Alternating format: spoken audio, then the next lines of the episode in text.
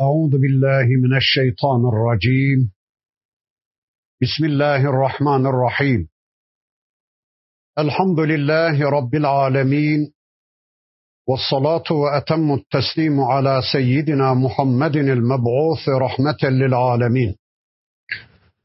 اللهم لا سهل إلا ما جعلته سهلا وأنت تجعل الحزن إذا شئت سهلا. اللهم علمنا ما ينفعنا وانفعنا بما علمتنا وزدنا علما برحمتك يا أرحم الراحمين. أما بعد فعقروها فقال تمتعوا في داركم ثلاثة أيام. ذلك وعد غير مكذوب. إلى آخر الآيات صدق الله العظيم. Geçen haftaki dersimizde devenin öldürülüşünün birinci sebebini demeye çalışmıştım. Salih Aleyhisselam'ın devesinin öldürülüşünün ikinci sebebini de şöyle demeye çalışayım. Yeryüzü kafirleri bir Allah ayetinin insanların gözü önünde sergilenmesine asla tahammülleri yoktur. Salih Aleyhisselam'ın devesi bir Allah ayetiydi. Mucize olarak yaratılmıştı. Bir anadan dünyaya gelmemiş bir kaya parçası yarılarak o dişi deve o kayanın içinden çıkarılmıştı. İşte bu deve bir Allah ayeti olarak, bir Allah sembolü olarak halkın içinde dolaştıkça insanlara hep Allah'ı hatırlatacaktı bu mucize deveyi gören insanlar Allah'a kulluğa yönelecekti. Bu deve bir Allah sembolüydü, bir Allah ayetiydi. İşte kafirler bir Allah ayetinin böyle insanların gözü önünde görüntülenmesine tahammül edemediler de o Allah'ın devesini, o mucize deveyi öldürüverdiler. Şimdi de öyle değil mi? Yeryüzü kafirleri kesinlikle bir Allah ayetinin insanların gözü önünde görüntülenmesine tahammül edemezler. Başörtüsü bir Allah ayetidir. Bir Allah sembolüdür. Sarık, cübbe, sakal bir Allah ayeti, bir Allah sembolüdür. Onu görenler Allah'ı hatırlarlar. Mescit, Kabe, Müzdelife, Arafat, Mina, Zemzem, Safa, Merve bir Allah ayeti, bir Allah sembolüdür. Kurban, bayram, ezan bir Allah sembolü, bir Allah ayetidir. Yeryüzü kafirlerinin bu ayetlerin toplumda görüntülenmesine asla tahammülleri yoktur. Mesela düşünün koskoca bir okulda, bin kişilik bir okulda 999 öğrenci başı açık gelse, bir tane kız öğrenci başı kapalı gelse, o açıkların bu bir tek başı kapalıya tahammülleri mümkün değildir. Bu kapalı bir tek kız çocuğuna tahammül etmeleri asla mümkün değildir. Onu yok edebilmek için ellerinden gelen her şeyi yaparlar. Neden? Çünkü o okula kapalı gelen bir tek kız çocuğunun varlığı ötekilerinin açıklığını ortaya koyuyor da ondan. Veya mesela düşünün bin personeli olan, bin memuru olan bir dairede 999 memur rüşvet yese, bir tane memur rüşvet yemese, o 999 rüşvetçi o bir tek rüşvet yemeyen kişinin varlığına tahammül edemezler. Neden? Çünkü onların o bir tek insanın varlığı, rüşvet yemeyen bir tek o müminin varlığı berikilerin rüşvetçiliğini açığa çıkarıyordu ondan. Pislerin çok olduğu bir toplumda o pisler içlerinde bir tek temizin varlığına asla tahammül edemezler.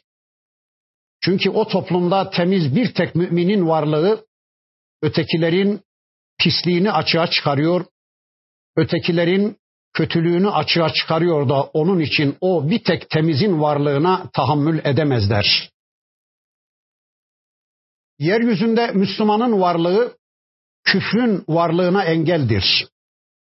Yeryüzünde Müslümanın varlığı küfrün programına engeldir. Yeryüzünde bir tek Müslüman olduğu sürece kafirler asla onun varlığına tahammül edemeyecekler. O bir tek Müslümanı yok etmek için ellerinden gelen her şeyi yapmaya gayret edecekler. İşte şu anda acı acı bu manzaraları seyrediyoruz. Yeryüzü kafirleri, Yahudi ve Hristiyanlar, yeryüzü kafirleri yeryüzünde bir tek Müslüman kalmayıncaya kadar bizim savaşımız sürecektir derken işte anlatmak istedikleri nokta da budur. Şu anda Yahudi ve Hristiyanlar kesinlikle biliyorlar ki kendileri cehenneme gidiyor. Avuçlarının içini bildikleri gibi kesinlikle biliyorlar ki Müslümanlar da cennete gidiyor. Yahudi ve Hristiyanlar ters bir mantık uygulayarak diyorlar ki yahu biz cehenneme giderken bu Müslümanların cennete gidişine niye göz yumalım? Ne yapıp yapıp onları da bizim pis hayatımıza çağıralım? Onların hukuklarını, onların eğitim sistemlerini, onların tatil günlerini, onların tarihlerini, onların alfabelerini, onların sosyal ve siyasal yapılanmalarını da bozalım bizimki gibi Onları da bizim gittiğimiz cehenneme götürelim. İşte şu anda yeryüzündeki kavganın altyapısı budur. Halbuki bu kafirler ters bir mantık kullanacaklarına düz bir mantık kullanıp şöyle deyiverseler yahu bu adamlar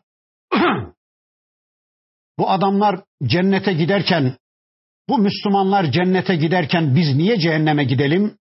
biz de Müslüman olalım, biz de bunların gittiği cennete gidelim deyiverseler, düz bir mantık kullansalar, kendileri için de hayırlı olacak, bizim için de hayırlı olacak ama öyle yapmıyorlar da biz cehenneme giderken bu Müslümanların cennete gidişine niye göz yumalım? Bunları da bizim hayatımıza çekelim. Bunları da bizim pis hayatımızın mahkumu yapalım. Böylece bunların da cennete gidişine engel olalım. Bunları da kendi cehennemimize götürelim kavgasını veriyorlar. Bakın o günün kafirleri Salih Aleyhisselam'ın toplumunun kafirleri Allah'ın bir mucize olarak gönderdiği o deveyi öldürdüler. İnsanların gözü önünde mucizevi bir devenin böyle dolaşmasına, insanlara sürekli Allah'ı hatırlatmasına tahammül edemediler de o deveyi öldürdüler. Bakın Allah diyor ki faakaruha o deveyi ayaklarından biçip öldürüverdiler. Fakale Salih Aleyhisselam dedi ki temetta'u fi darikum selâfete eyyam. Hadi evlerinizde, barklarınızda, yurtlarınızda, diyarlarınızda üç gün daha yaşayın. Hadi size üç gün daha müsaade. Üç gün daha zıkkımlanın, Üç gün sonra sizi yok edecek Allah'ın azabı geliyor dedi. Salih aleyhisselam deveyi öldüren Allah'ın ayetine tahammül edemeyen toplumunu üç gün sonra gelecek bir azapla tehdit etti. Bu üç gün içinde o toplum pişman olacakları yerde, tevbe edecekleri yerde kötülükler düşünmeye, Salih Aleyhisselam'ı da öldürmeye teşebbüs ettiler, öldürmeyi planladılar. Dediler ki deveden kurtulduk şimdi sıra Salih'te. Salih'i de öldürecek ve ondan kurtulacağız dediler. Bir peygamberi öldürdükleri zaman Allah'a kulluğu bitireceklerini sandılar. Deveyi öldürdükleri zaman Allah'ın ayetlerini tümüyle kapattıklarını, toplumun gözünden sakladıklarını, kamufle ettiklerini, örtüp örtbas ettiklerini zannettiler. Ama yapamayacaklardı. Salih Aleyhisselam'a ilişemeyeceklerdi. Onu öldüremeyeceklerdi. Bakın Salih Aleyhisselam dedi ki: "Zalike vaadun gayru mekzub." Bu yalanlanması mümkün olmayan bir vaattir. Allah size üç gün daha izin verdi. Hadi evlerinizde, yurtlarınızda üç gün daha yaşayın. Üç gün sonra Allah'ın azabı kesinlikle size gelecektir dedi. فَلَمَّا جَاءَ emruna Nihayet bizim emrimiz geldi diyor Rabbimiz. Necceyna salihan Salih'i kurtardık. وَالَّذ۪ينَ آمَنُوا مَعَهُ بِرَحْمَةٍ مِنَّا وَمِنْ خِزْيِ يَوْمِ اِذٍ Salih Aleyhisselam'ı ve onunla birlikte iman eden, tercihini peygamberden yana kullanan, tercihini Allah'tan yana, imandan yana, hidayetten yana kullanan bir avuç insanı katımızdan bir rahmetle kurtardık. O günün rezil rüsva edici azabından onları çekip kurtardık. Böylece temiz meyveleri, sağlam meyveleri, çürük meyvelerin içinden alıverdi Allah. Çünkü o sağlam meyveler de çürüklerin arasında kaldığı sürece o çürükler onları da çürütecek, onları da kokuşturacaktır. Allah Salih Aleyhisselam'ı ve onunla birlikte iman eden müminleri çekip onların içinden aldı, onları kurtardı. Sonra ve ahazellezine zalemus sayhatu geri kalan zalimleri bir sayha yakalayıverdi. Bir sayha onları yakalayıverdi de asbahu fi diyarihim cathimin evlerinde, yurtlarında, mağara evlerinde diz çökü verdiler. Allahu Ekber. Allah diyor ki bakın zalim toplumu bir sayha yakalayıverdi. Bir titreşim mi, bir ses bombası mı ya da Cebrail'in ağzından çıkan geberin diye bir çığlık mı, bir haykırış mı? İşte mahiyetini ancak Allah'ın bildiği, bizim bilemediğimiz bir sayhayla Allah onları yakalayıverdi de evlerinde, yurtlarında, mağara evlerinde diz çökü verdiler. Kur'an'ın bir başka suresinin beyanıyla hani ahırda yem yiyen hayvanlar yemeyip de ayaklarının altına döktükleri ve sonra ayaklarıyla hurda huş ettikleri, kırıp döktükleri kesmik yığınlarına dönüverdiler diyor Rabbimiz. Burada da bakın diyor ki evlerinde, yurtlarında diz çökü verdiler. Aman Allah'ım.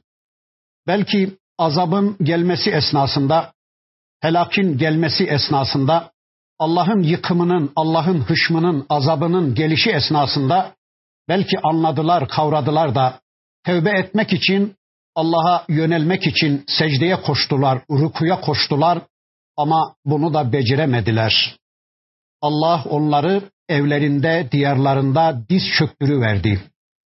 Kendi gönülleriyle Allah'a diz çökmeyen alçakları, kendi arzularıyla secdeye varmayan, rukuya varmayan, Allah huzurunda bel kırıp boyun bükmeyen, diz çökmeyen o alçakları Allah sonunda zoraki diz çöktürüverdi, zoraki secde haline, ruku haline getiriverdi.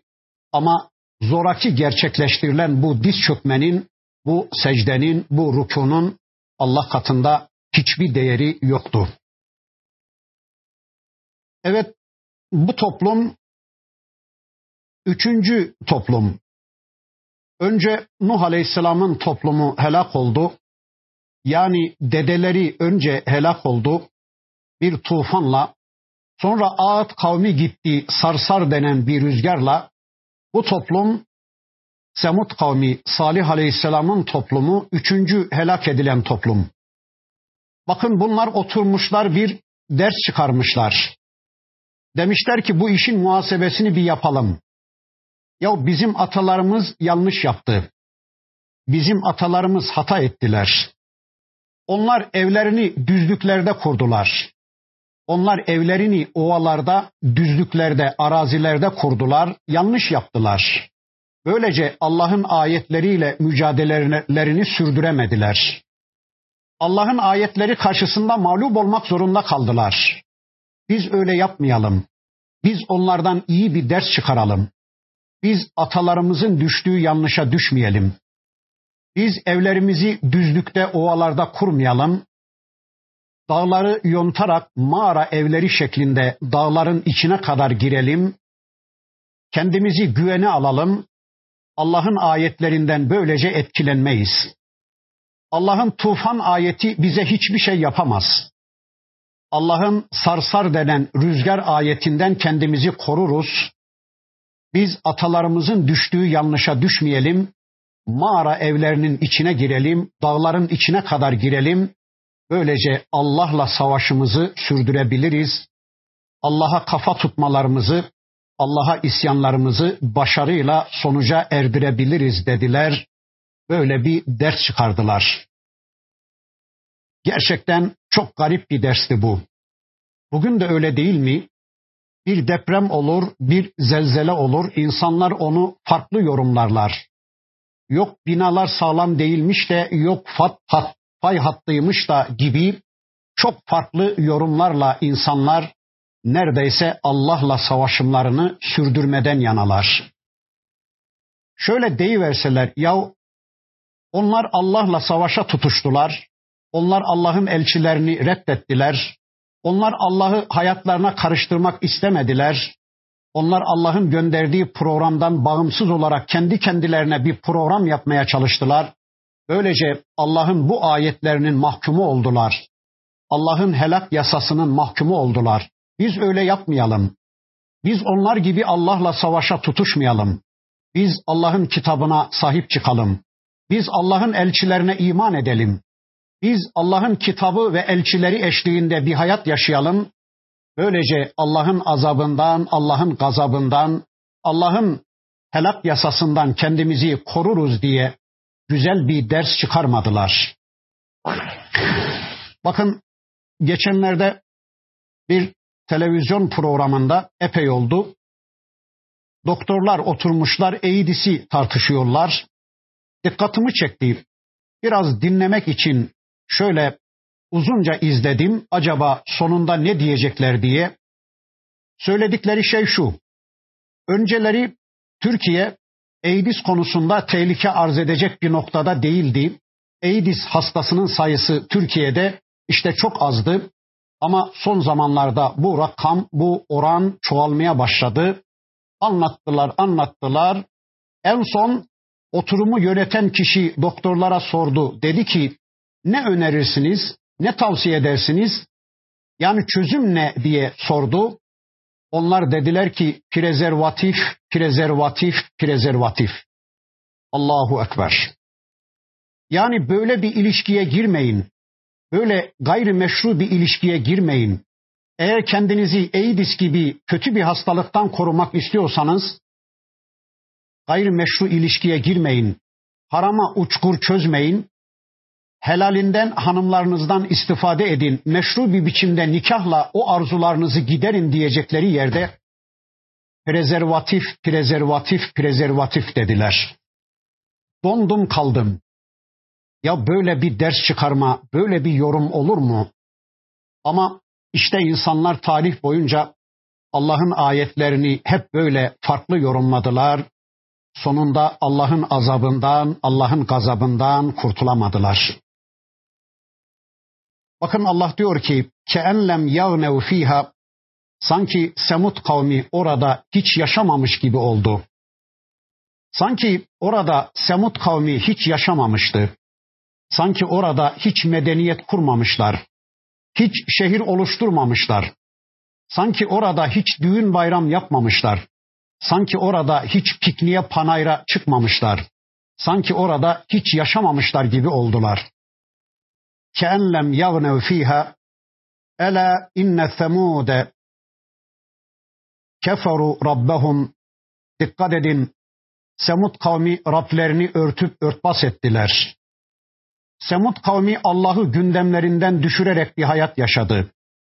Semut kavmi Allah'ı da Allah'ın ayetlerini de Allah'ın elçisini de hayatlarından kovdular. Allah'ı gündemlerine almayarak bir hayat yaşadılar. Ela buden li semud. Dikkat edin Semut kavmi uzak olsun Allah'ın rahmetinden, uzak oldu Allah'ın ilgisinden, uzak oldu Allah'ın cennetinden. Böylece bir toplum daha yok oldu. Bir toplumun daha defteri dürüldü. Bir sahne daha kapandı. Bundan sonra dördüncü sırada Lut aleyhisselam var. İnşallah Rabbimiz bize Lut aleyhisselamın toplumuyla ilişkisini, Lut kavminin helak yasasını anlatacak. Ama ondan önce Lut kavminin helaki için görevlendirilen Allah'ın elçileri, Allah'ın melekleri Lut kavmine giderlerken yolda İbrahim Aleyhisselam'a uğrarlar. İbrahim Aleyhisselam Ur kentinde Nemrut tarafından ateşe atılır. Sağ salim Allah onu o ateşten kurtarır. Sonra Ur kentinden belki de Urfa oradan gelmektedir. Hicret eder İbrahim Aleyhisselam. Yanında karısı Sara annemiz ve de yeğeni Lut Aleyhisselam'la birlikte Ur kentinden hicret eder. İbrahim Aleyhisselam Halilur Rahman kentine yerleşir. Filistin bölgesinde Halilur Rahman kentine yerleşir. Yeğeni Lut Aleyhisselam da 50-60 kilometre ötede şu andaki Lut Gölü'nün bulunduğu bölgede Sodom ve Gomorre diye iki büyük şehir var. Allah'ın elçisi İbrahim Aleyhisselam'ın yeğeni Lut Aleyhisselam da orada peygamber olarak görevlendirilir. İşte bakın Allah'ın elçileri Lut kavmini helak etmek üzere yola çıkınca 50-60 kilometre beride İbrahim Aleyhisselam'ın bulunduğu Halilur Rahman kentine uğrarlar. İbrahim Aleyhisselam'la aralarında bir olay yaşanır. Bakın bundan sonraki ayetlerinde Rabbimiz onu bize şöylece anlatmaya başlıyor. وَلَقَدْ جَاءَتْ رُسُلُنَا İbrahim'e bil buşra. Bizim elçilerimiz, bizim meleklerimiz müjde ile İbrahim Aleyhisselam'a geldiler. Kalu selama. Dediler ki Allah'ın selamı üzerine olsun ey İbrahim. Kale selam. İbrahim Aleyhisselam da dedi ki selam sizin üzerinize olsun ey insanlar. Allah'ın selamı sizin üzerinize olsun dedi. Fema lebise en ca'e bi'iclin hanif ve hemen hiç beklemeden bir buzağı kızartıp misafirlerinin önüne sundu İbrahim Aleyhisselam. Peygamber Efendimizin bir hadisinin beyanıyla İbrahim Aleyhisselam çok cömert bir peygamberdi. Evinde misafir olmadan hemen hemen sofraya oturmazdı Allah'ın elçisi. Civarları araştırır.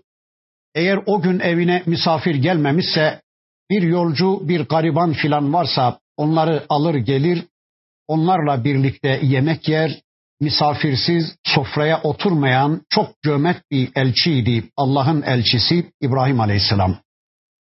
Bakın yine misafirler gelmişti evine ama bu seferki misafirler farklıydı.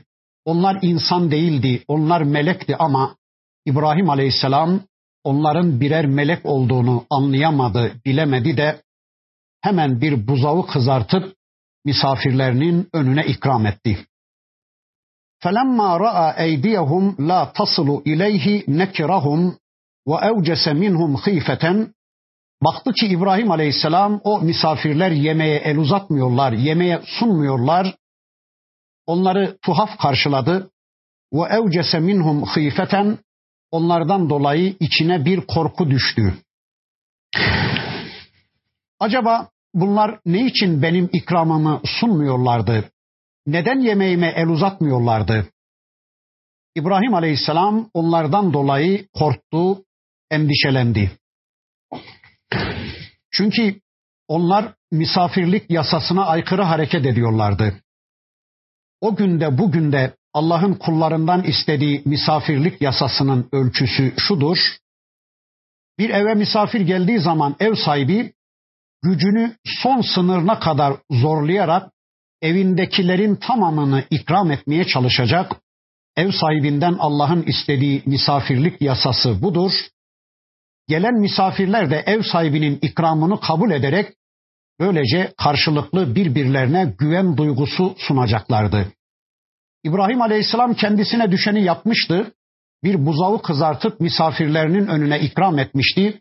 Ama misafirler Allah'ın misafirlik yasasına ters hareket ederek onun ikramına el uzatmamışlar, ikramını kabul etmemişlerdi.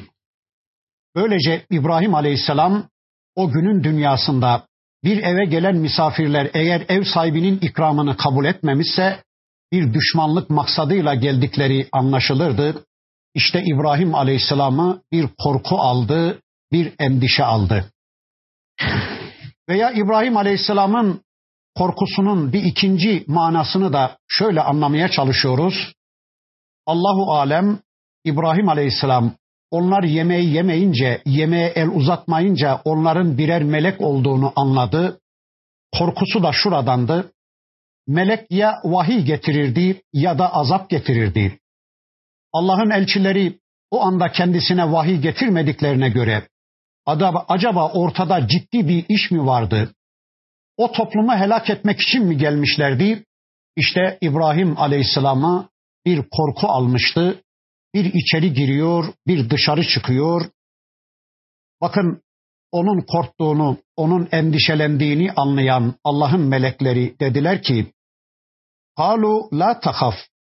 Korkma ey İbrahim. İnna ursilna ila kavmi Lut. Biz insan değiliz. Bizler meleğiz Bizler Lut kavmini yok etmek için, Lut kavmini helak etmek için Allah tarafından görevlendirilmiş Allah'ın melekleriyiz. Biz insan değiliz, biz yemek yemeyiz. Korkmana da gerek yok dediler. وَامْرَأَتُهُ قَائِمَةٌ فَضَحِكَتْ فَبَشَّرْنَاهَا بِإِسْحَاقَ Karısı da kapının aralığında ayakta tedirgin bir vaziyette duruyordu Sara annemiz. Acaba bu gelenler kocama bir kötülük mü düşünüyorlar?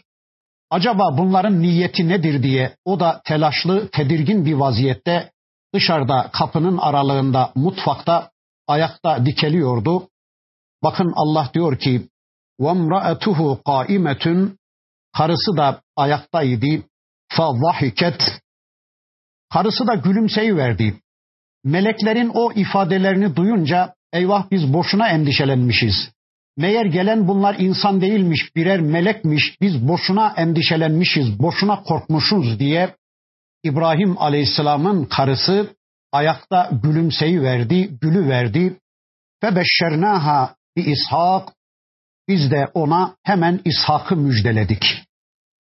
Allah'ın melekleri Sara annemize İbrahim Aleyhisselam'ın hanımına İshak Aleyhisselam'ı müjdeliyorlar. Bir oğul müjdeliyorlar. Ve min verai İshak'a Yakub İshak'ın da arkasından Yakup isimli bir torun müjdelediler. Allahu Ekber. Bakın Sara annemize ve İbrahim babamıza Allah'ın elçileri İshak isimli bir oğul müjdeliyorlar. Sonra bir de onun oğlu bir torun Yakup Aleyhisselam'ı müjdeliyorlar. Yani iki tane peygamber oğul müjdeliyorlar İbrahim Aleyhisselam'a ve Sara annemize. Gerçekten çok müthiş bir müjdeydi bu. Peki melekler Allah'ın elçisi İbrahim Aleyhisselam'a ve Sara annemize bu müjdeyi, bu oğul müjdesini verdiklerinde acaba İbrahim Aleyhisselam ve Sara annemiz kaç yaşındalardı? Rivayetlere göre İbrahim Aleyhisselam atamız 100 yaşını aşmıştı. Sara annemiz de 98-99 yaşlarındaydı. Yani atamız İbrahim Aleyhisselam erkeklik fonksiyonlarını kaybetmiş, anamız Sara da kadınlık misyonlarını yitirmiş, iki kuru değnekten bir yaş çıkaracaktı Allah, iki ölüden bir diri çıkaracaktı Allah. Ne muazzam bir müjdeydi değil mi? Bir peygamber oğul müjdeliyorlardı İbrahim Aleyhisselam'a ve Sara annemize. Sonra o oğlun bir oğlunu müjdeliyorlardı. O da Yakup Aleyhisselam. Böylece İbrahim Aleyhisselam ve hanımı Allah'tan bu müjdeyi aldılar. Rabbim duyduklarımızla amel edip iman etmeyi hepimize nasip etsin. Velhamdülillahi Rabbil Alemin.